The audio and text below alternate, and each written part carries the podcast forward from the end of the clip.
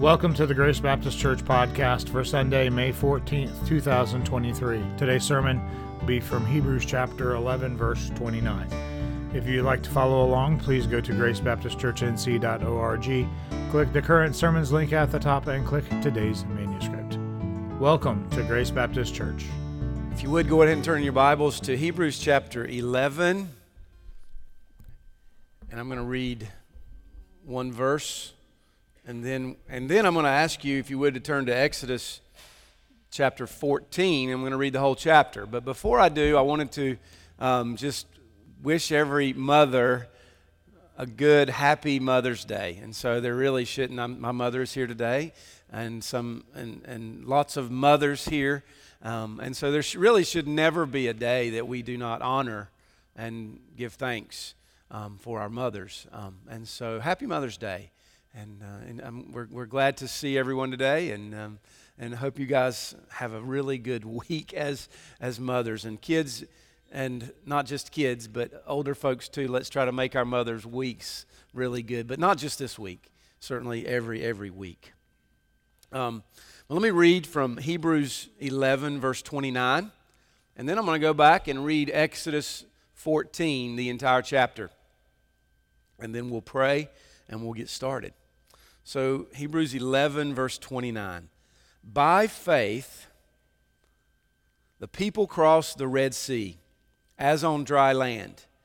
But the Egyptians, when they attempted to do the same, were drowned. And then back to Exodus 14. And I'm going to read the entire chapter, because this is the story of what Hebrews 11:29 speaks of. Exodus 14. Then the Lord said to Moses, "Tell the people of Israel to turn back and encamp in front of," I can't pronounce all of these words, "but Pi-hahiroth, between Migdal and the sea. In front of Baal-Zephon, you shall encamp facing it by the sea." So they've come to the Red Sea, fled from Egypt, they've come out of Egypt, been delivered from Egypt, come to the Red Sea. They are wandering in the land. For Pharaoh will say of the people of Israel, "They are wandering in the land, the wilderness has shut them in, and I will harden Pharaoh's heart, and he will pursue them, and I will get glory over Pharaoh and all his host, and the Egyptians shall know that I am the Lord." And they did so.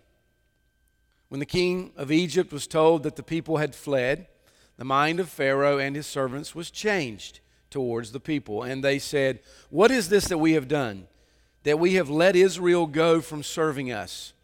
So he made ready his chariot, took his army with him.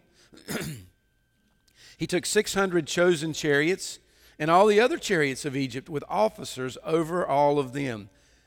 And the Lord hardened the heart of Pharaoh, king of Egypt. And he pursued the people of Israel while the people of Israel were going out defiantly.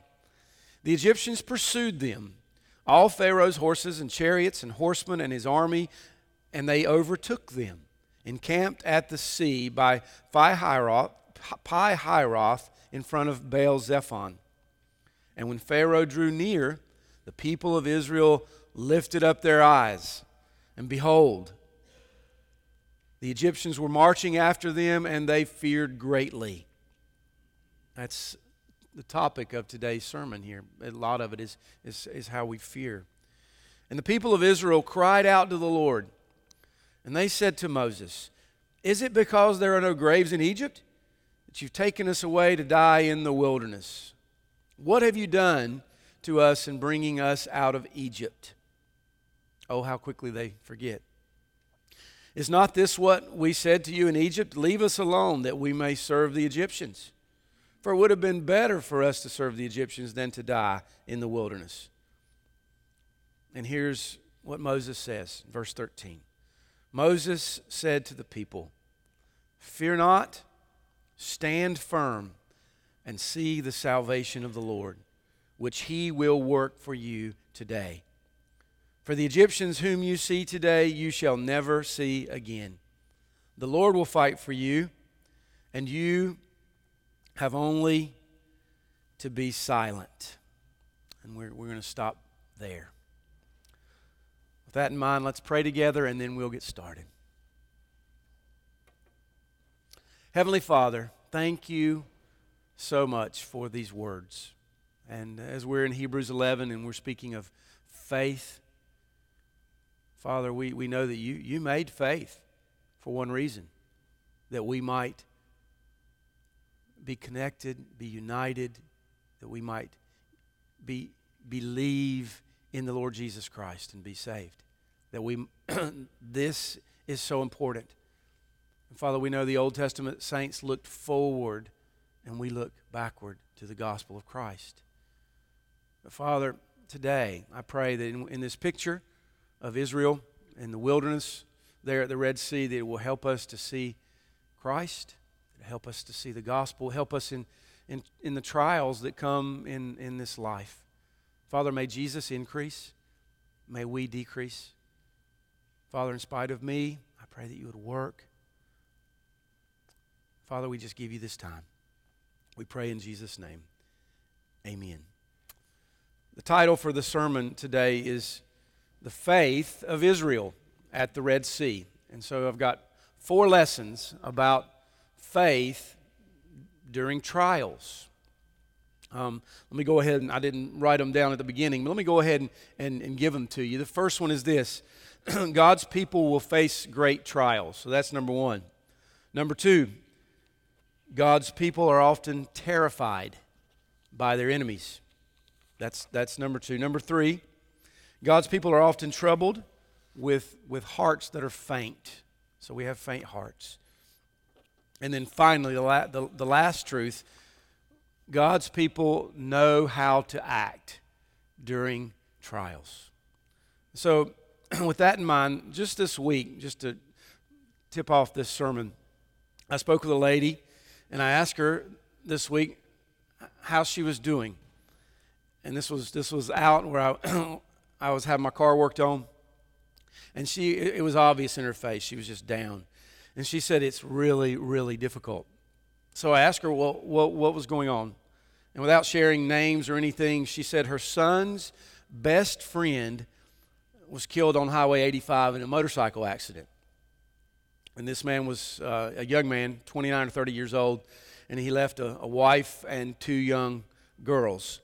And I'm not sure if this lady was a Christian or not, but she was really down. But I was just taken by her story, and I thought, oh, how difficult that is, and how difficult that will continue to be, because her son is actually the godfather of their children. And so I think that all of us understand these types of things. We get it, especially those who are older, for sure, because life has just thrown us more and more things. And as I always say, life is short and full of troubles. And, you know, all of us, and the world, and as we'll see, Christians, we all have our coping mechanisms.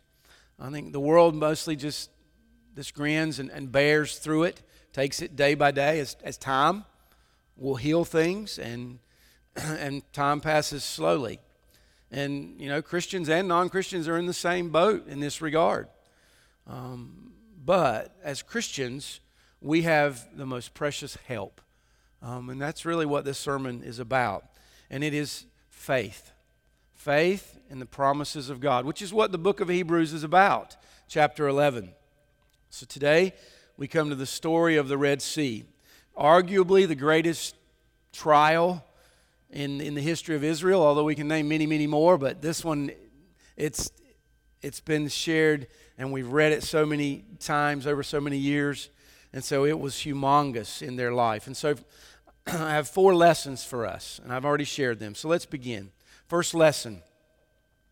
God's people face great trials. So this is just the obvious.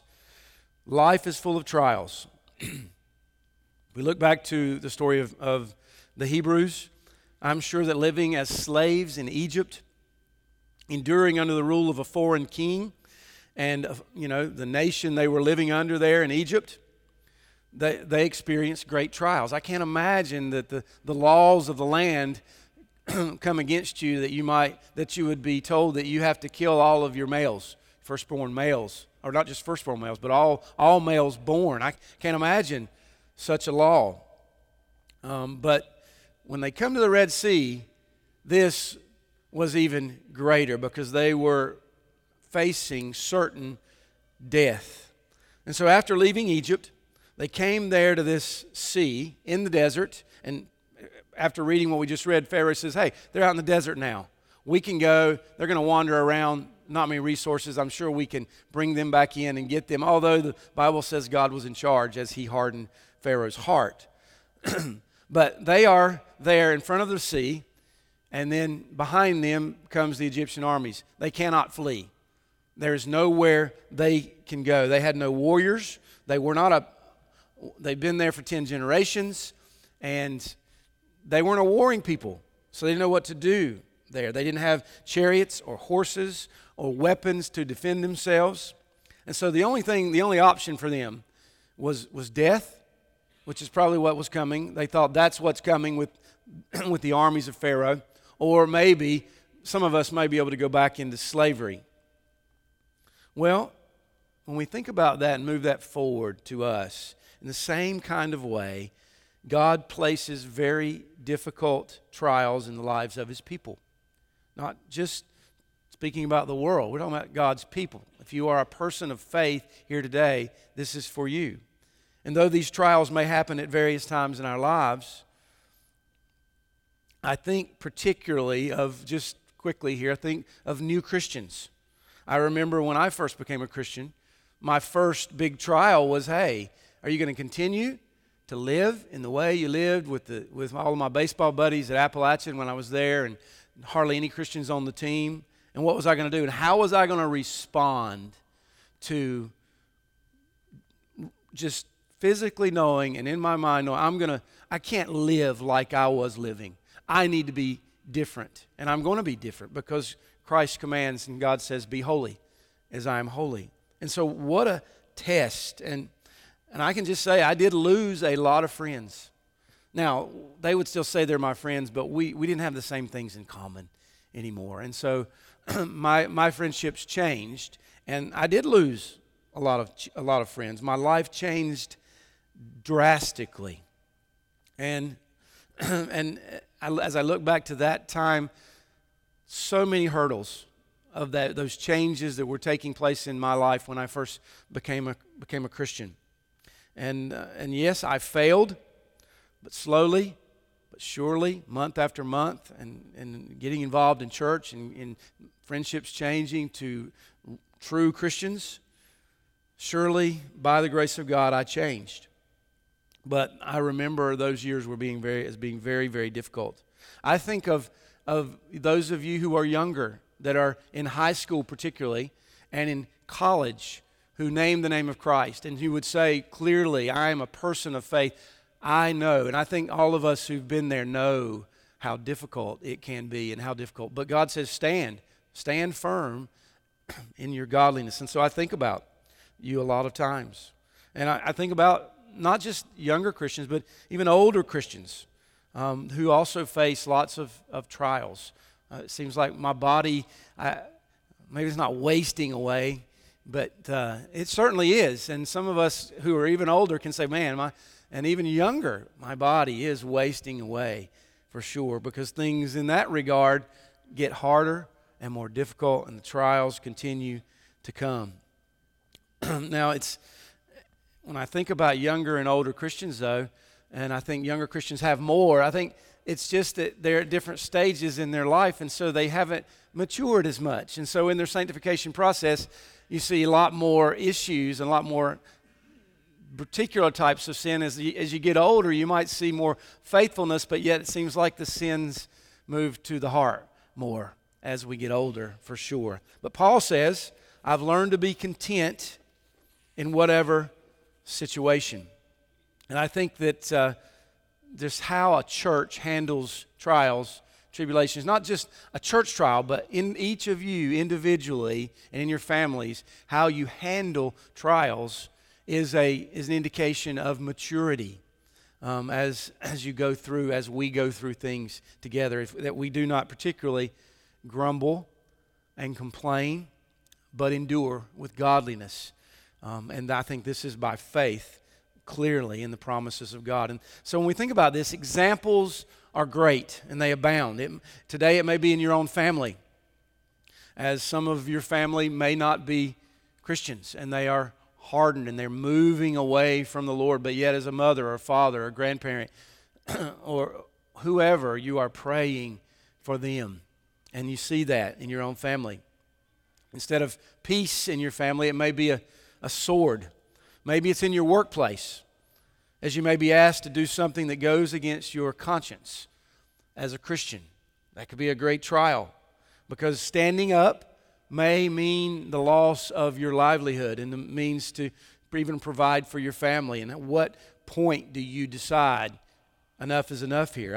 I think that could be certainly different for everyone. I think about our just generally, a general statement with our entertainment culture, and it's hitting every church in America for sure, especially even how we've just seems like even the change in sports culture has gone to a level that we're just like, what in the world are we doing? And so I hope and pray that we and those who come along do not fall to the idolatry that can come through just this entertainment culture that we live in. Because I think if we succumb to that, then we will see later on the fruits of those, and we won't like them very much. I'm afraid that, anyway, I'm very afraid there, and I see that as a great idolatry in our culture.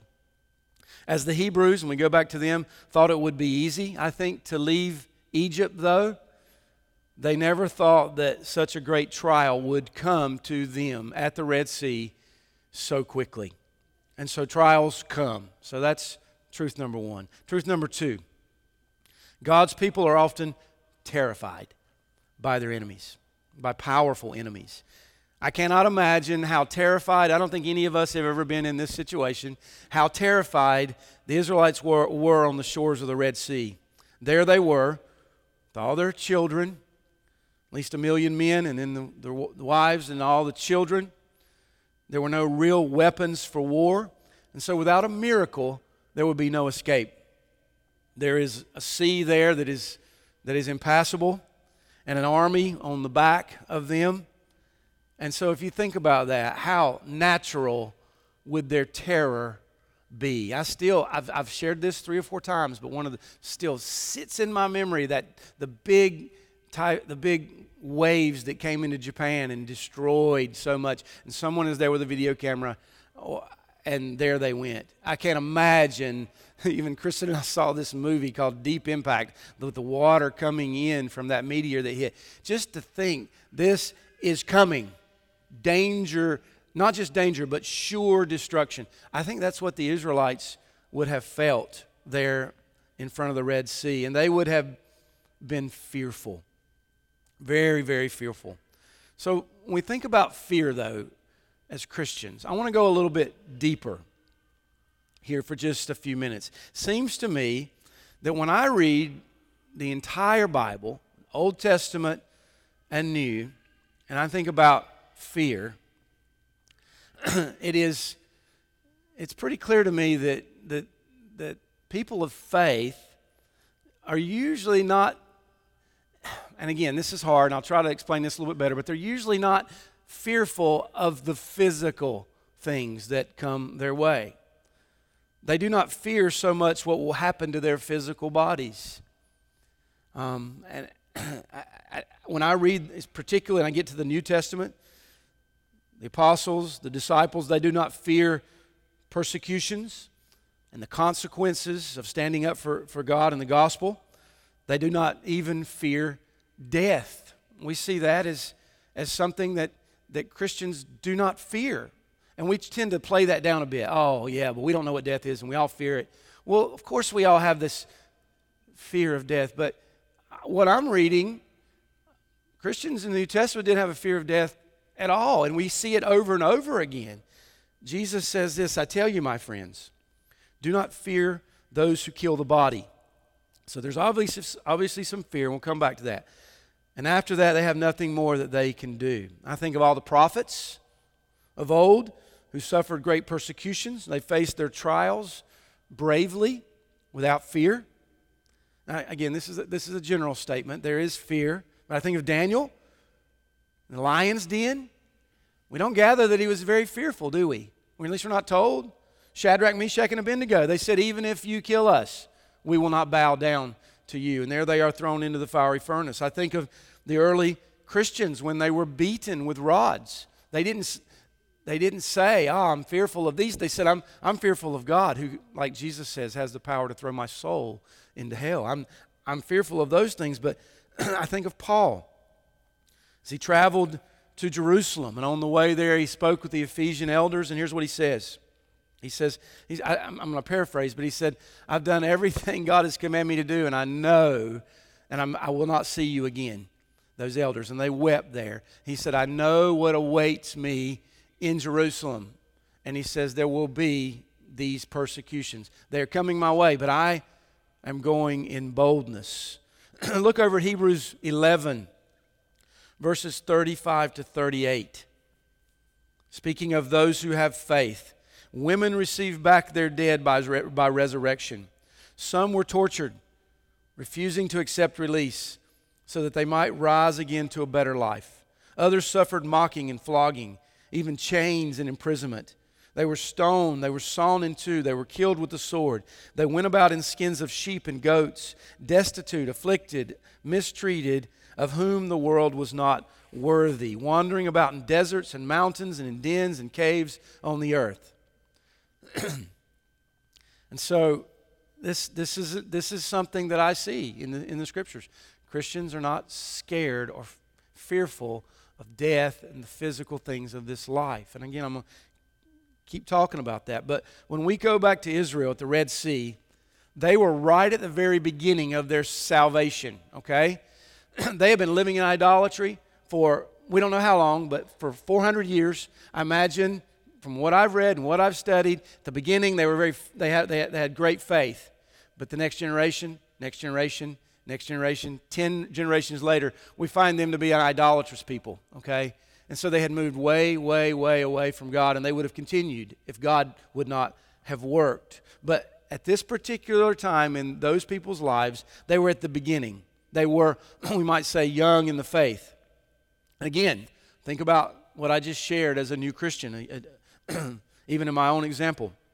In the beginning of my faith, I was filled with great joy and relief and praise. I could not, and those of you who know me, know that I could not get over my salvation experience when I came to the Lord, because I knew that my sins had been forgiven. Though I had professed Christ and I was in church and I had been baptized, but my heart was still hard and it was still dead.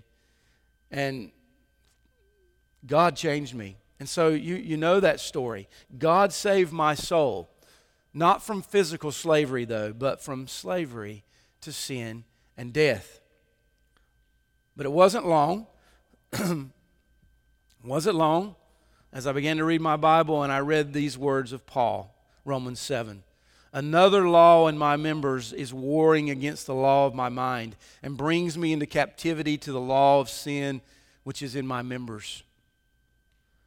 I think now, I'm speaking to Christians. I'm not speaking to non-Christians right now, because I know that I don't presume that everyone in here is a Christian. But to Christians, our biggest battles, our biggest trials are not so much physical.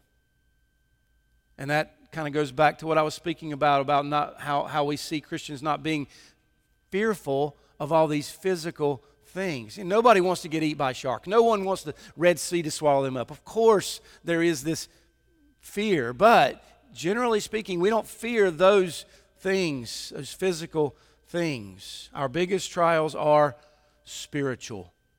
And if you are a Christian, you've been a Christian for a long time, you know what I'm talking about. Satan pursues particularly the young Christian. And he pursues older ones as well. He's always seeking about as a roaring lion, seeking whom he may devour. And then when we look inwardly, we find in our own selves sin. That's my biggest battle. Sin, my own sin. And if you are a Christian, you know what I'm talking about. It is sin. Sin remains. And this is obvious. So let me ask you, which of you I mean, if you're not a Christian, you're not struggling with sin in the way the Christian struggles with sin. You're just struggling because you got caught or you did something that society or culture says you shouldn't do. But Christians know what I'm talking about because it comes from the heart, because we have the Holy Spirit. Sin remains. And so which of us, which of you has not struggled with your own sin this week? And the more that you grow, the more that we grow as Christians, the more we experience this reality. I used to think when I was younger that that I would just grow in the Lord and things would get even more and more. Things would get better. But not in the way that I, now 55 years old, look back and go, yeah, it's not, doesn't become some utopia, okay, in the Christian life. In fact, in many ways, things get harder because of sin that remains. And so back in Egypt, thinking back to Israel, before they were delivered, the taskmasters used whips. But at the Red Sea, they came with chariots and horses and the weapons of destruction. So, brothers and sisters, the most powerful enemies are still sin and death and our own struggles as we bear the enmity that God placed in this world because of the fall. That's why we have all the issues today. That's why we struggle with sin. There is an enmity between a holy God and a sinful man. And yes, in Christ, by faith, we are now seated with Him in the heavenlies. Our sins are forgiven, but sin remains, and it is prevalent in this world. I think that I find myself more terrified today of my own wanderings. I think of the song, I'm prone to wander, and my own lack of devotion to God than I have ever known in my life. And this way, give me the physical trials. If my heart is not loving the Lord with all my heart, soul, mind, and strength, then what? There's no comparison. Give me the hardships. Give me the pain. Give me all these things that come because of sin.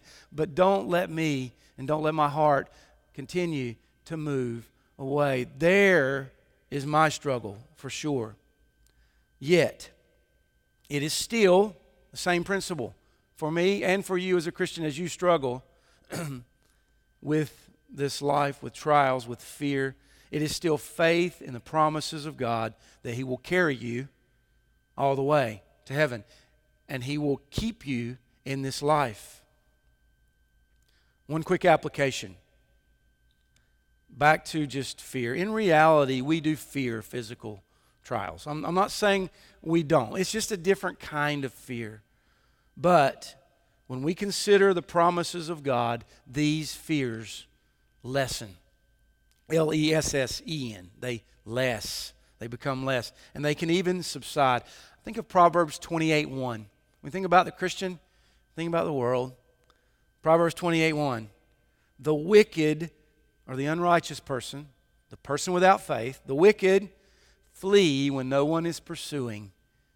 Non-Christians are fearful always, no matter what. There's something that's going to get them. There's something that's going to cause them despair. There's something that they are fearful of. And rightly so, because they're separated from their God. The wicked flee when no one pursues, but the righteous are as bold as a lion. This is faith. Faith in the promises of God. So that's truth number two. Lesson number three. God's people are often troubled with faint hearts.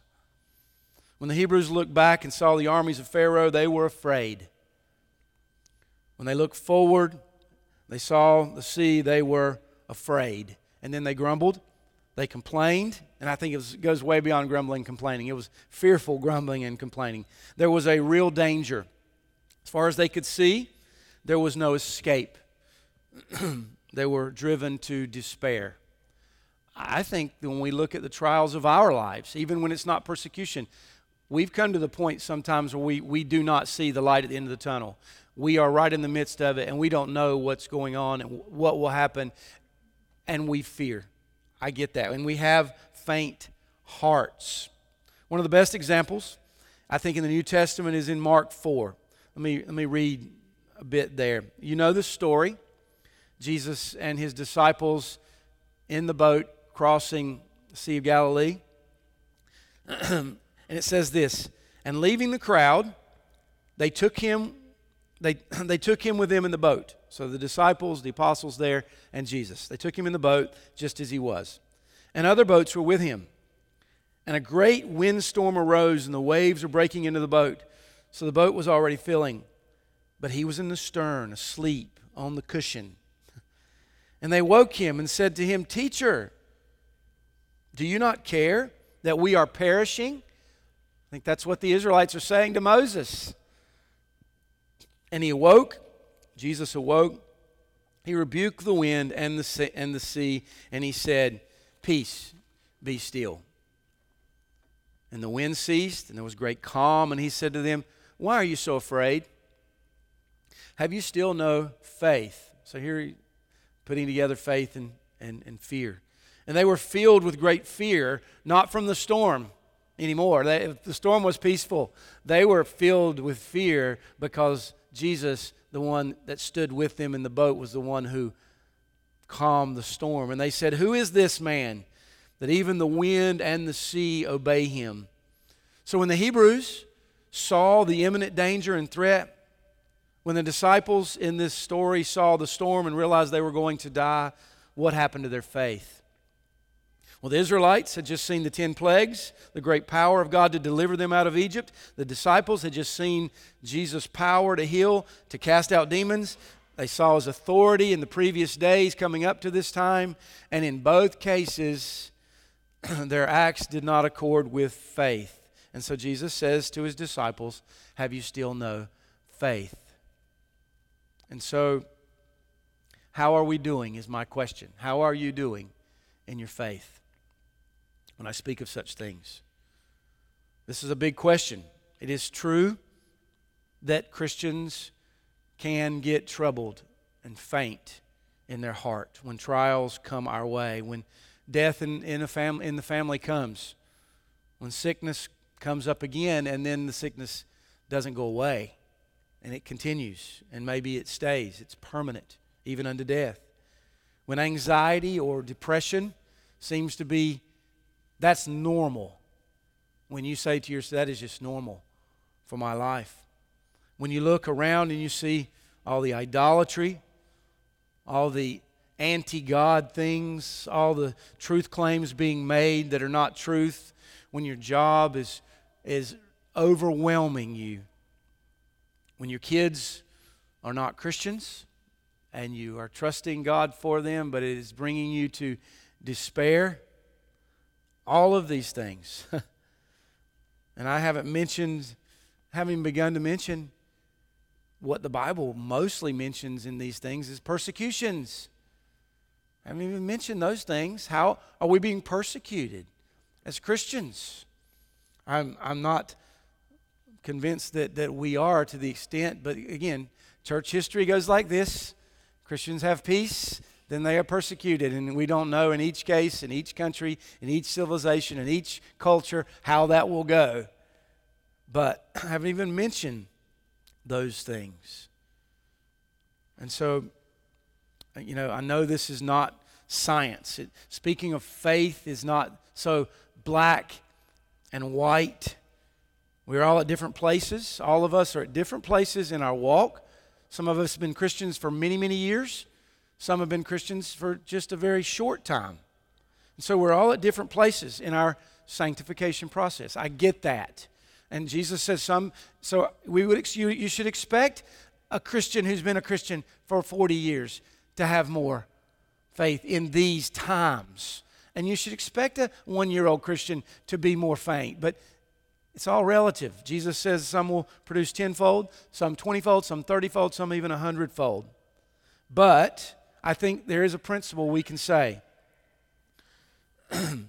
When faith is low or it is dim, life will be much harder in every way.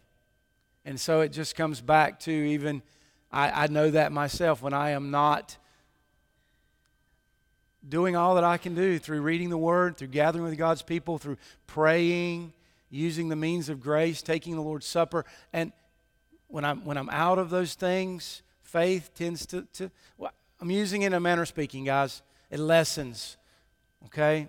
And we have a more difficult time, do we not, when we are not doing the things that we're supposed to be doing, the very means of grace that God gives us. A.W. Pink, by the way, I've been using him a lot, and even for some of these points today. But here's what he says. He says, when faith is dormant, the most insignificant stream will make us quiver and cry, saying that I shall be drowned in the flood. But a strong faith will not fear the oceans of difficulties in this life. So how we handle life's trials is directly linked to faith. So I ask, do you believe promises of God in Christ? So with that in mind, let me move on to the final truth lesson this morning. And this one will be a little bit more applicable, I think. But number 4, God's people know how to act during trials. Okay, we know that. We know how we're supposed to act. Israel came out, maybe give them a little bit less, more of a break. They should have known. They should have known, but they didn't. And so it's kind of obvious when we think about our story this morning. They should have known, but they did not. So Moses reminds them. So in our story, as the people feared the Egyptians and the sea, and they grumbled against Moses, he says to them, notice, if you're there in Exodus 14, you're welcome to go back to verse 13 and 15. But here's what Moses says to them. This is very important for us, so I want you to get this. He says, fear not and stand firm. So fear not, stand firm. And then he says, see the salvation of the Lord. And then 3, he says, go forward. So he gives them very clear instructions. It's like he's saying, okay, take a deep breath. Do not fear. Don't try and run to the left or to the right. Stand still, don't move, and watch and see what God will do. And then go forward. So here we are. Stand firm, which is related to fear. All of it's related to fear. Fear not. So stand firm, see, and go. So with that in mind, that's how I want to finish out. Just speaking to those 3 things for just a moment. Stand firm. This is how we handle life. This is how we handle trials. So to stand firm is to know that God is in control. He is sovereign over all things. God knows exactly their danger. In fact, who brought them to the Red Sea? God wasn't just running them around in the desert and going, oh no, look what happened. God brought them to the sea, and He knew where they would be. He brought them to the sea. And He was not about to abandon them there. And as we've looked back in the last sermons, from Abraham, from Isaac, from Jacob, God had promised, I will be your God, you will be my people. I will be with you. I will not leave you. I have made a covenant with you. And so this comes down, Abraham, Isaac, Jacob, Joseph, 40 generations of the Hebrews. Comes down. He said, you might be at 10 years of rebellion and idolatry, but I will not leave you. In fact, if God does not move in your life and in my life, then we would be destroyed. Everything belongs to the Lord. Salvation belongs to God. And God will not leave them to be destroyed by the Egyptians. And this really is the message of the Bible. God's saying to you today, to me, if you are His, I will not leave you. I will not forsake you. You are mine. I cannot abandon you to destruction. God will not forsake His people. Just let me read a couple passages from Isaiah 41. Oh, beautiful passage in Isaiah 41:8.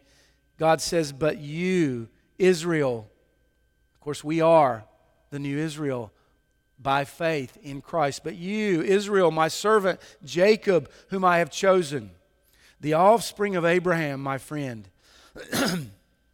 you whom I took from the ends of the earth, called from its farthest corners, saying to you, you are my servant. I have chosen you and not cast you off.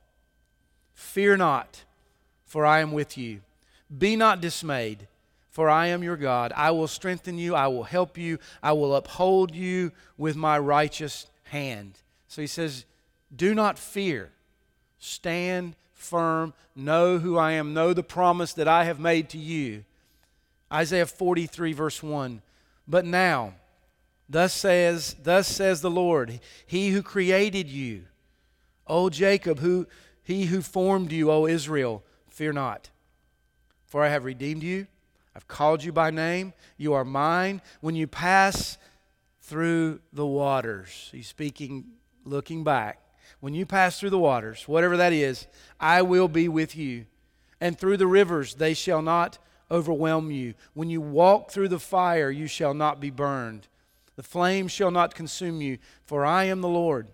I am the Lord your God, the Holy One of Israel, your Savior. So that's what it is for us today to stand firm.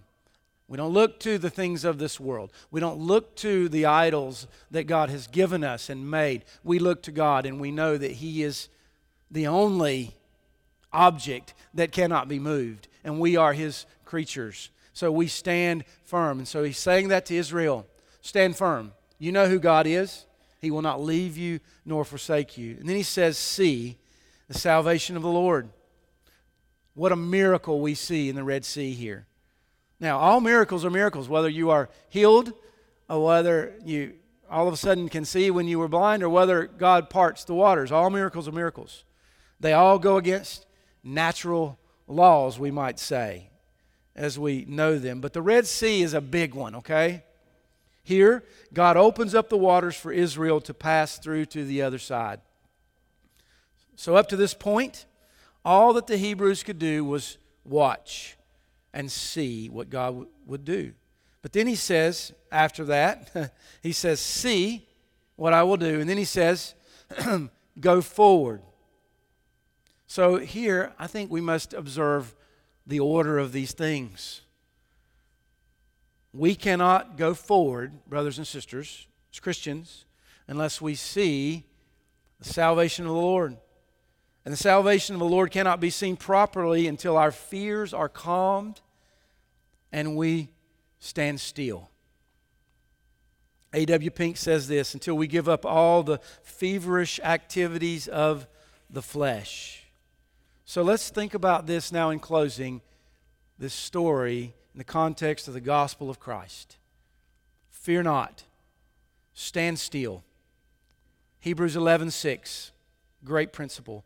Without faith, it is impossible to please Him.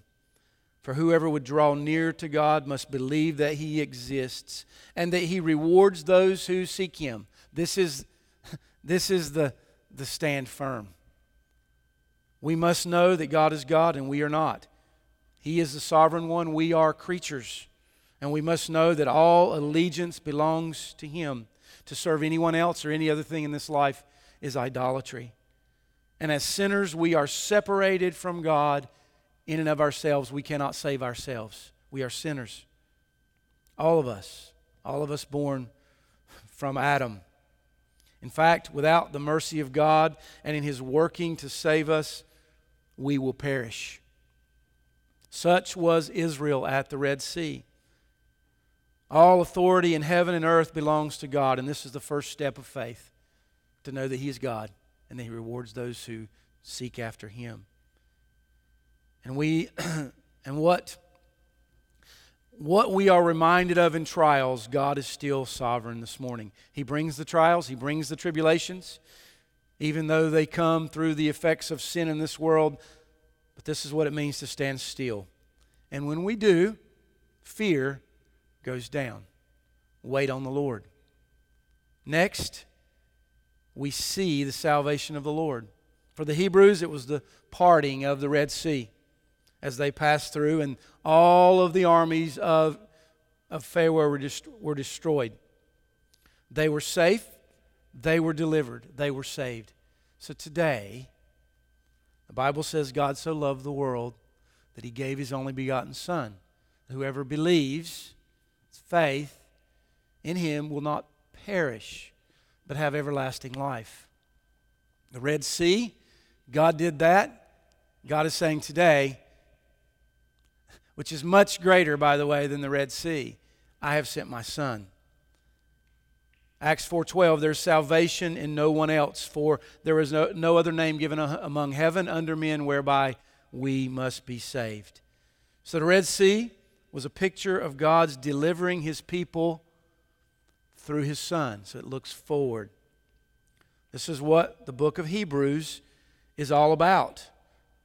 There is but one sacrifice for our sins. And this is what faith is made for, to find salvation in the Son. So this is the need of every person born of Adam, which is all of us.